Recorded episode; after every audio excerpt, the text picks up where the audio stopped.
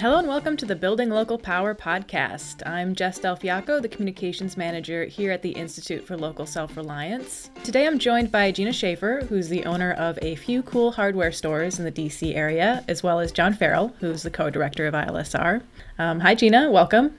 Hi, thank you. Yeah, thank you for taking the time to talk to us today. I'm sure this is a kind of chaotic and difficult time for you to be going through as a small business owner. Slightly. Just a little bit. chaotic for all of us. and before we turn to talking about how the pandemic has impacted you and your businesses, um, could you tell us a little bit about your stores and how you got into the hardware business?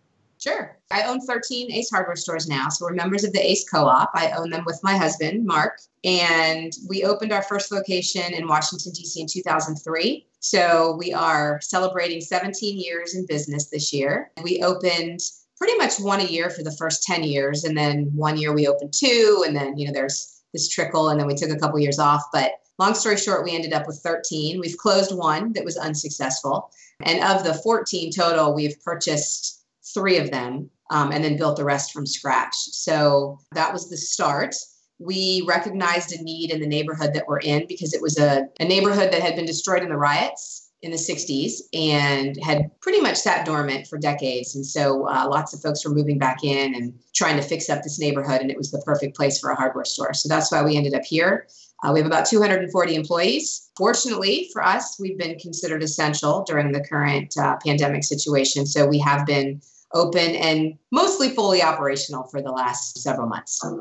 Uh, for folks who don't know, you are on our board as well for the Institute for Local Self Reliance, giving us excellent perspective of the life of an independent business owner, both in normal times and in extraordinary times. I'm not sure how effective I am now as a board member, but I absolutely am proud to be a member of ILSR.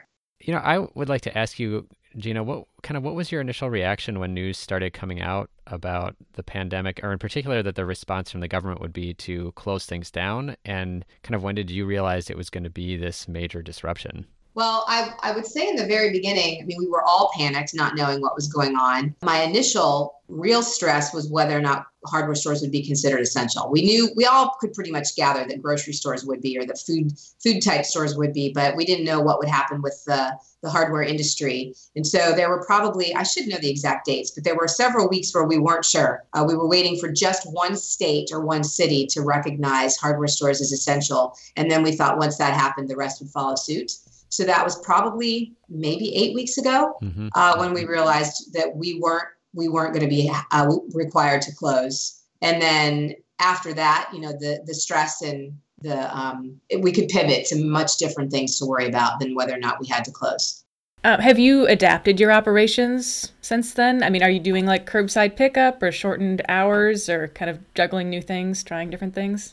Yeah, so um, I, I really like this question because I feel like for the next, I don't know, two to three months, we want to really help other businesses reopen because we've gone through what I think they will start to go through. Um, so you know, there's the immediate reaction of everybody should be wearing gloves, and then the stores should be cleaning very differently, and then everyone should be wearing masks. Oh, it's mandatory to wear masks in this jurisdiction, but not this one. So we've gone through a lot of those those things in our stores. Certainly over the last eight weeks, we probably haven't added any new policies in the last three weeks. Um, you know, the cashiers have big plexiglass shields that come down in front of them. We're selling lots and lots of masks and sanitizers and disinfectants, things like that. So we pivoted what our big selling items were to sell cleaning supplies and pandemic related supplies. There was a huge shortage of a lot of those things for the first couple weeks. And so um, we had to really rethink our supply chain, where we were buying products from, what we were paying for them, because our costs went up considerably, which changes our prices to our customers. And so we spent the last uh, eight to 12 weeks really making all of those adjustments, adding curbside pickup, doing many, many more online orders. Probably the thing that surprised me most is I don't want to say that we were inadequate, but you know, when we put phone systems into a small mom and pop hardware store, we don't plan to handle hundreds and hundreds of calls a day. So our phone systems at all of our stores are woefully inadequate, to be completely honest. And so at some of our higher volume stores, we've had to add a texting component. Some of our stores have actually turned off the phones, which is a terrible thing to admit as a business owner, but they were so overwhelming um, that it became more of a stress and more of a um, unhelpful tool for the team and for the customers. So we're responding much more via email. We're using this text application. Uh, we have the curb, curbside. Uh, we've changed how we've staffed. So we've had people in some stores who are just sitting in, at a desk answering a phone, which is also not really normal for a small business like mine. We have limited the number of people who can come in the door so that the store is not packed, particularly because it's spring and all of a sudden people want to buy potting soil and plants and mm-hmm. you know things that aren't essential. I truly believe they're essential for the the mental health of a lot of our customers, myself included. You know, we want a, a project, we want greenery, we want something that's spring related. Um, but we have limited the number of people that can come in the door. So there might be someone staffed at the door or staffed at each store, you know, counting, calling in, can I send a customer in, that sort of thing. So I think I, I started my little rambling here with saying we want to help businesses now do this going forward. And a local boutique, for example, hasn't had to think about these things because they haven't been allowed to be open. So um, we've been trying to get the word out now if you are planning on opening, when you open, these are the things that you need to think about. And oh, by the way, you might want to buy them in advance because the supply chain was really, really stressed at the beginning of the pandemic.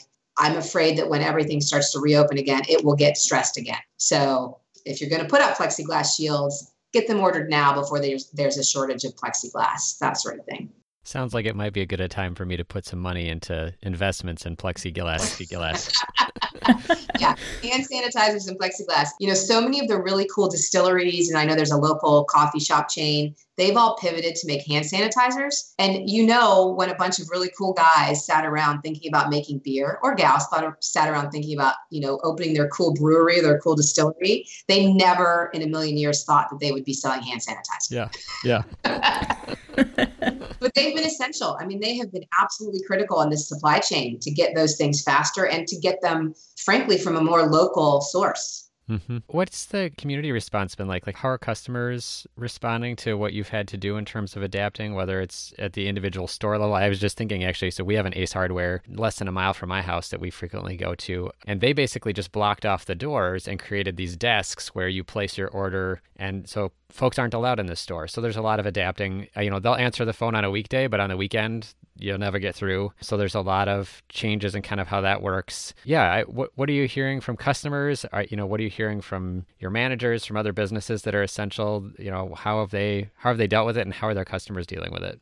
There's a broad range of reactions. The positive answer is that 98% of the customers and the community members are just happy that we're here. And I've, I've frankly been a little surprised at the patience of most folks because, you know, a lot of e-commerce sites or online sites have really trained the customer to think that something's going to happen immediate or, you know, something will be delivered the next day. And things just don't happen like that in this kind of environment at all, much less with a business like mine that wasn't really set up to do it. So uh, we certainly have folks who are stressed. We have folks who are impatient because they're stressed. So many of our customers are happy with any kind of answer. And we are a nice company, and it's a lot easier when you only have 240 people for all of us to be relatively nice. And so customers get an email personally from me and they think it's a big deal. I don't think I'm a big deal, but they do. Oh, the owner sent me a response with an exclamation point and probably a smiling face because I'm that cheesy. But most of the customers have adapted. It's tough. I mean, nobody ever in a million years expected to wait in line in front of a hardware store to buy a plant or a toilet part or hand sanitizer, right? So when you show up at your local hardware store and someone says it's going to be 20 minutes for you to buy a roll of toilet paper, you're like, what world am I living in? But the people waiting in line are, are really pretty amicable. And the folks who leave because they won't wait in line, to be honest, do us a favor because we uh, we can't handle the stress of the negativity. And so, if I want to be completely honest, it's good that they don't wait.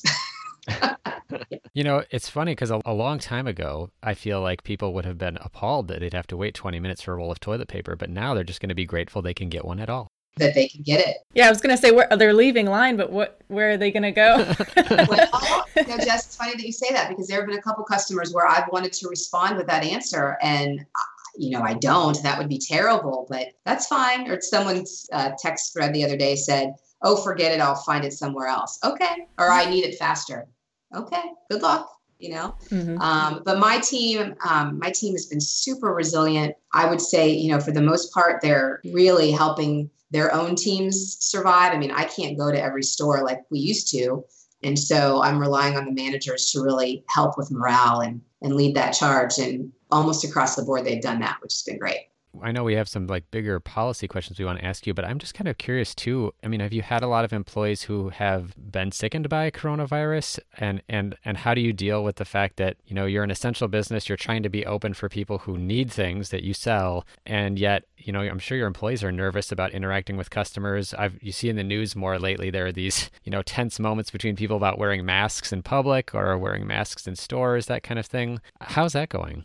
Yeah, there's a there's a really weird balancing act that we have to to juggle right now from a health perspective and not being the police. Um, and so this just as an easy example, Maryland made masks mandatory everywhere for employees and customers. And so it was very easy in those stores to just say, hey, you can't come in unless you have a mask. Now, if you're coming in to buy one, we'll make some some accommodations um, because we sell a lot of masks. But DC and Virginia did not make those requirements. And so I don't want my team to feel like they have to be the police. It's very stressful for a, an hourly associate, for any of us, frankly, to say, You've been here too long. I need you to leave because a customer doesn't want to be rushed. There's a mm-hmm. line at the door, or you, your face isn't covered. You're making me nervous. Stop getting so close to me. And so, some of the, the states that have made mandatory rules have made it actually easier for us as of now, we've actually only had three employees test positive. The first positive test we had was in Montgomery County, and, and we called the Montgomery County Health Department just to see. You know, this is funny. I'm almost 50, and I shouldn't say that out loud,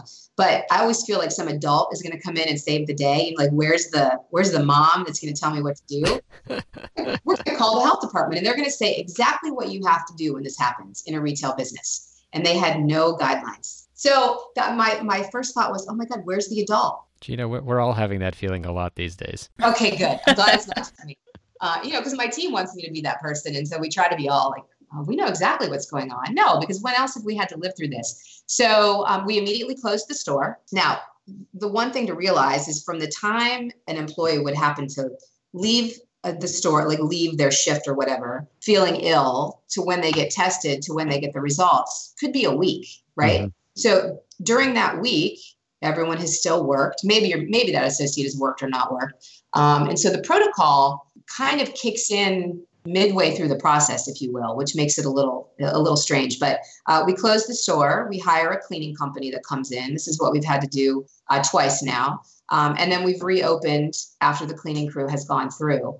Psychologically, I think that helps. From a cleaning perspective, it certainly helps. What the public has to realize, though, is that if we have that cleaning company come in and it's thousands of dollars to do that. And then i walk in the store the next day and i have symptoms. I've immediately technically reinfected the store right? If you know if, mm-hmm. you, if that makes sense to explain it that way. So you know are you throwing good money after bad? Is there something else you should be doing? I don't know. Again we, we really don't know. But the protocol is to close the store have it professionally cleaned and then reopen the next day Mm-hmm. And someday maybe Montgomery County will be willing to help with a different kind of guideline. Yeah, well, you know, I think a big part of it is is the the shifting of blame, right? Nobody wants the liability, and it's not fair that anybody has liability in this situation because nobody really knows what to do. So we're just going to continue to do the best that we can. We actually just purchased it's called an oxyfog machine, and it's it's a machine that uses ozone essentially to clean a store. So you don't send in a person, you send in the machine. And so we have just purchased one of these machines. It will be shipped to us from Florida. And going forward, when a store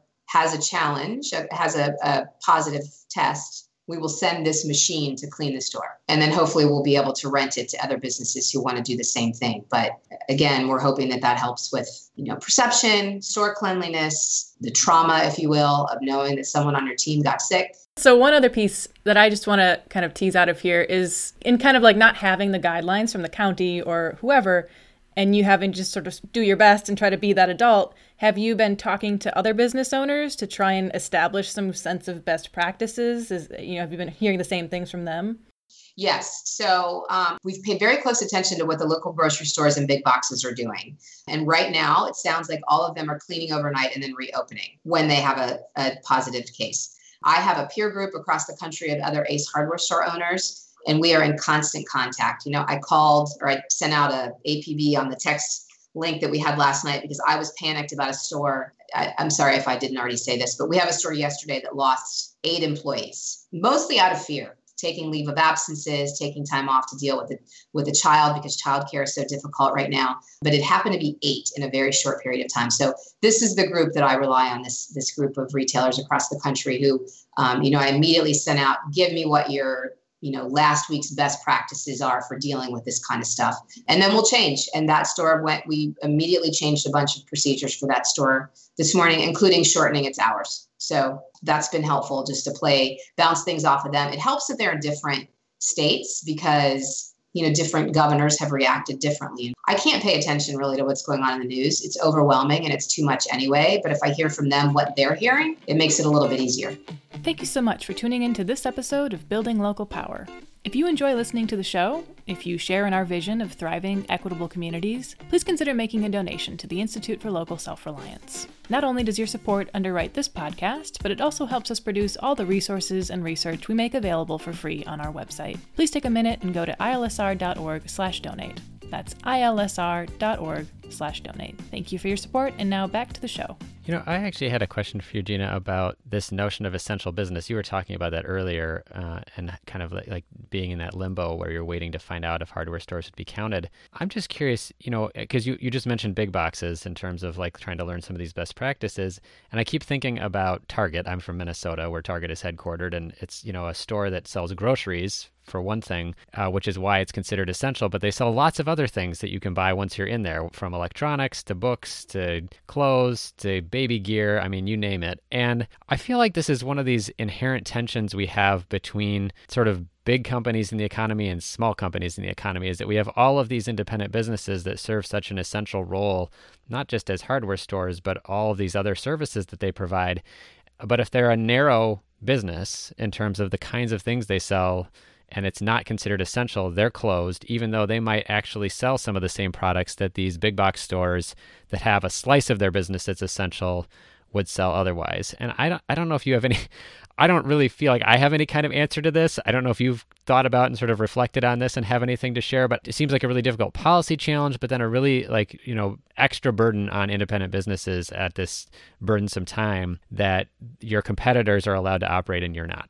Yeah, it's tough. I, I, think it was was it Michigan that said they had to rope off sections of the Targets and WalMarts there that weren't food. I, I feel like I read that that. Oh wow! Kind of, that was kind of the response to your question, John, or your your comments. Um, yeah, I think it's tough. Obviously, we needed the places with food to stay open, and while they were open, why not sell the other stuff?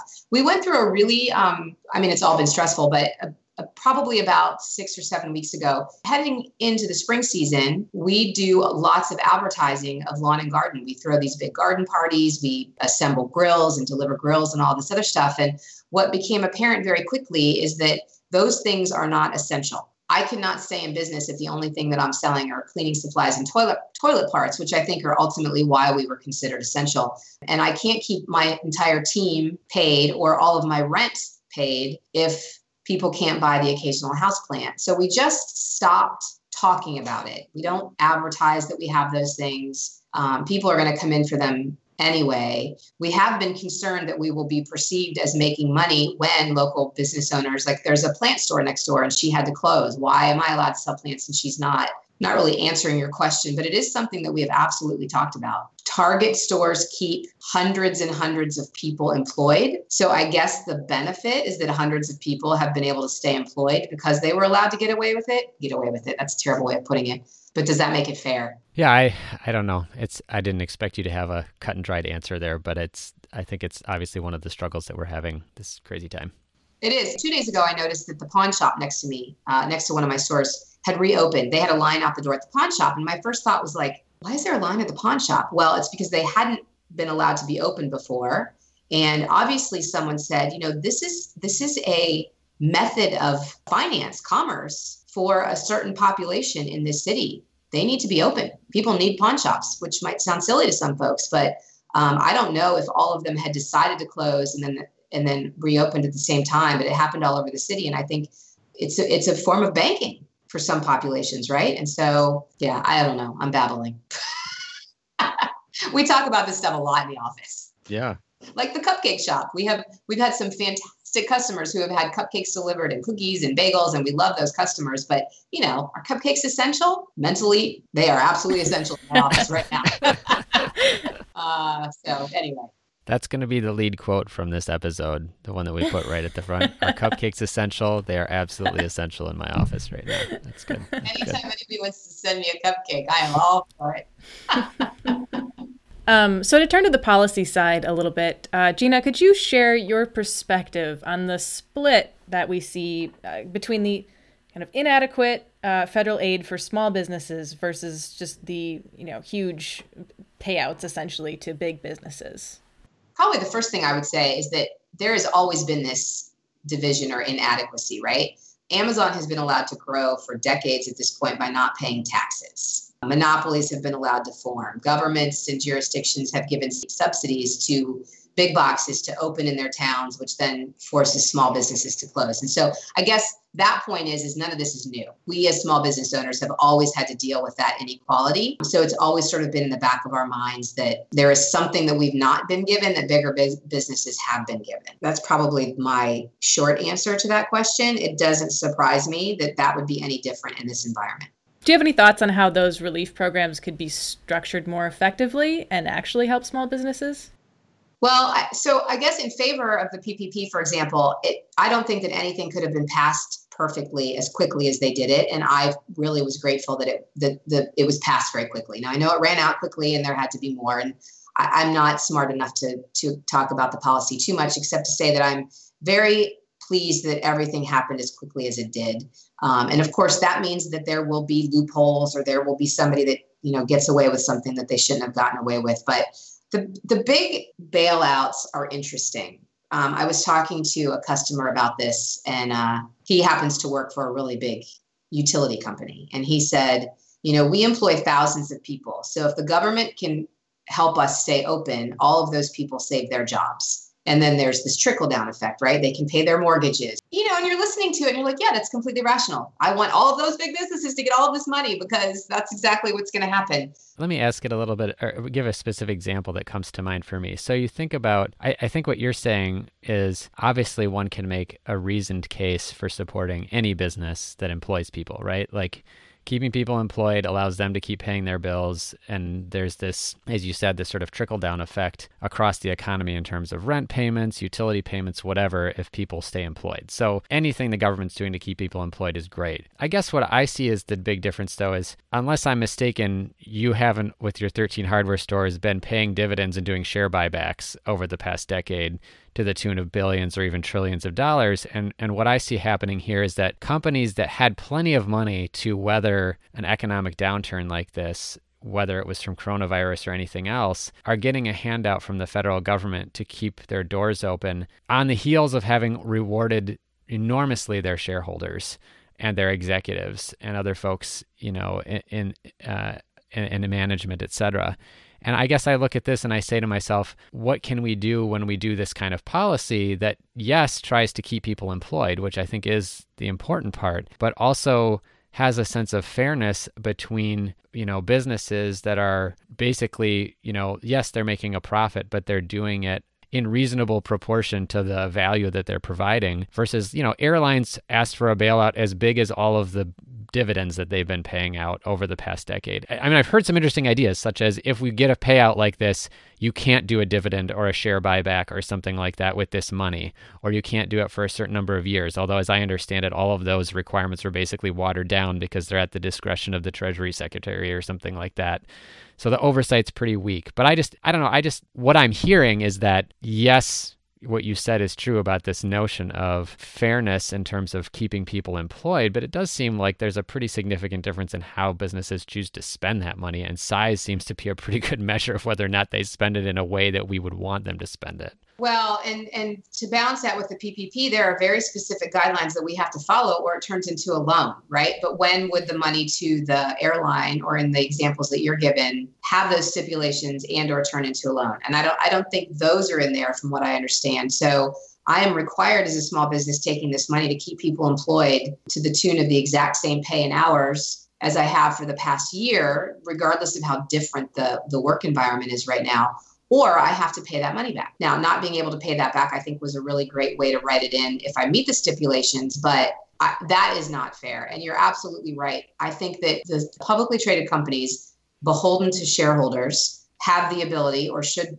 be required going forward to change how those dividends happen or you know to the extent that they do so that other criteria are being met for the for the money being paid back or for the money being used the way it's supposed to be used yes we have paid our employees every employee who has stayed here for the last 12 weeks has received a daily bonus and a paycheck related bonus just for being here because we're so grateful and we need them I would imagine that's not happening happening at a lot of uh, publicly traded companies that are going to continue to pay out their shareholders who don't need the bonus, right? In most cases, don't need the bonus. Do you, uh, you know, that's actually an interesting question that you raised, or, or that it comes up for me and, what you said about the PPP loan specifically. So, you know, the stipulations are you keep paying out the same payroll that you did, you know, on average over the past year. But as you mentioned earlier, some of the accommodations you've had to make for COVID, you, first of all, you're going to have employees who are out because they're sick, uh, you know, or whatever. You're going to have employees who maybe are reluctant to come to work. You've shortened hours at some of your stores, whether for the logistics of social distancing or in order to, you know, manage with the fewer employees you might have available. Are those stipulations too difficult for a lot of businesses to live up to or i mean how do, how do you meet them if you really can't be operating if your payroll really can't be the same size because of the fact you can't operate the same number of hours yeah, no, I, those are very valid points, Sean. And I think that the thing for me too is thinking 12 weeks down the road, if the economy doesn't start to open back up and people no longer can afford to buy a house plant or to fix their toilet or to replace that light bulb that's burned out, will I stop earning enough money to pay my employees? At which point, that PPP loan is going to be ridiculously valuable to us, right? But then I won't be making any of the stipulations. And then it just becomes a financial burden because it will have to be paid back. Now, the interest rate is very low financial burden is all relative. Um, but that's my concern. It's not that taking the money now and hiding it in a bank account. It's, oh my gosh, I'm going to need this potentially in 12 weeks because of the very same reasons that you just mentioned. And if people lose their discretionary income, how will that change how we operate? Mm-hmm. I, I don't know. That's the concern. I have to be honest, I haven't paid a ton of attention in my normal life when we're not in the middle of a pandemic. I am very vocal about and I'm very concerned about the subsidies that go to big business and the monopolies and all of those things in this particular um, environment, I've kind of buried my head and just really it's been let's go to work and figure out how to take care of the team I have, you know, let all that other stuff happen, which I wouldn't normally say is right, but it's kind of where my head has been. Well, with all the constantly changing, you know, guidelines and things to address, I'm impressed that you even have time for this uh, podcast interview, let alone following any kind of policy news. Thanks. I was fishing for a compliment there. Um, my last question is uh, a little difficult to phrase, I guess, but maybe that's only because I'm naturally kind of a pessimistic person. um, but do you see any opportunity for optimism as you look ahead? Um, any kind of light at the end of the tunnel of all this, or is it just kind of continued question marks over the next uh, days and months? Uh, there are a lot of question marks. Uh, it's funny you called yourself a pessimist because I, I, made some notes on your questions earlier and I said, I'm an eternal optimist at heart. So I truly believe everything will be fine. and I do. So let's look at some silver lining.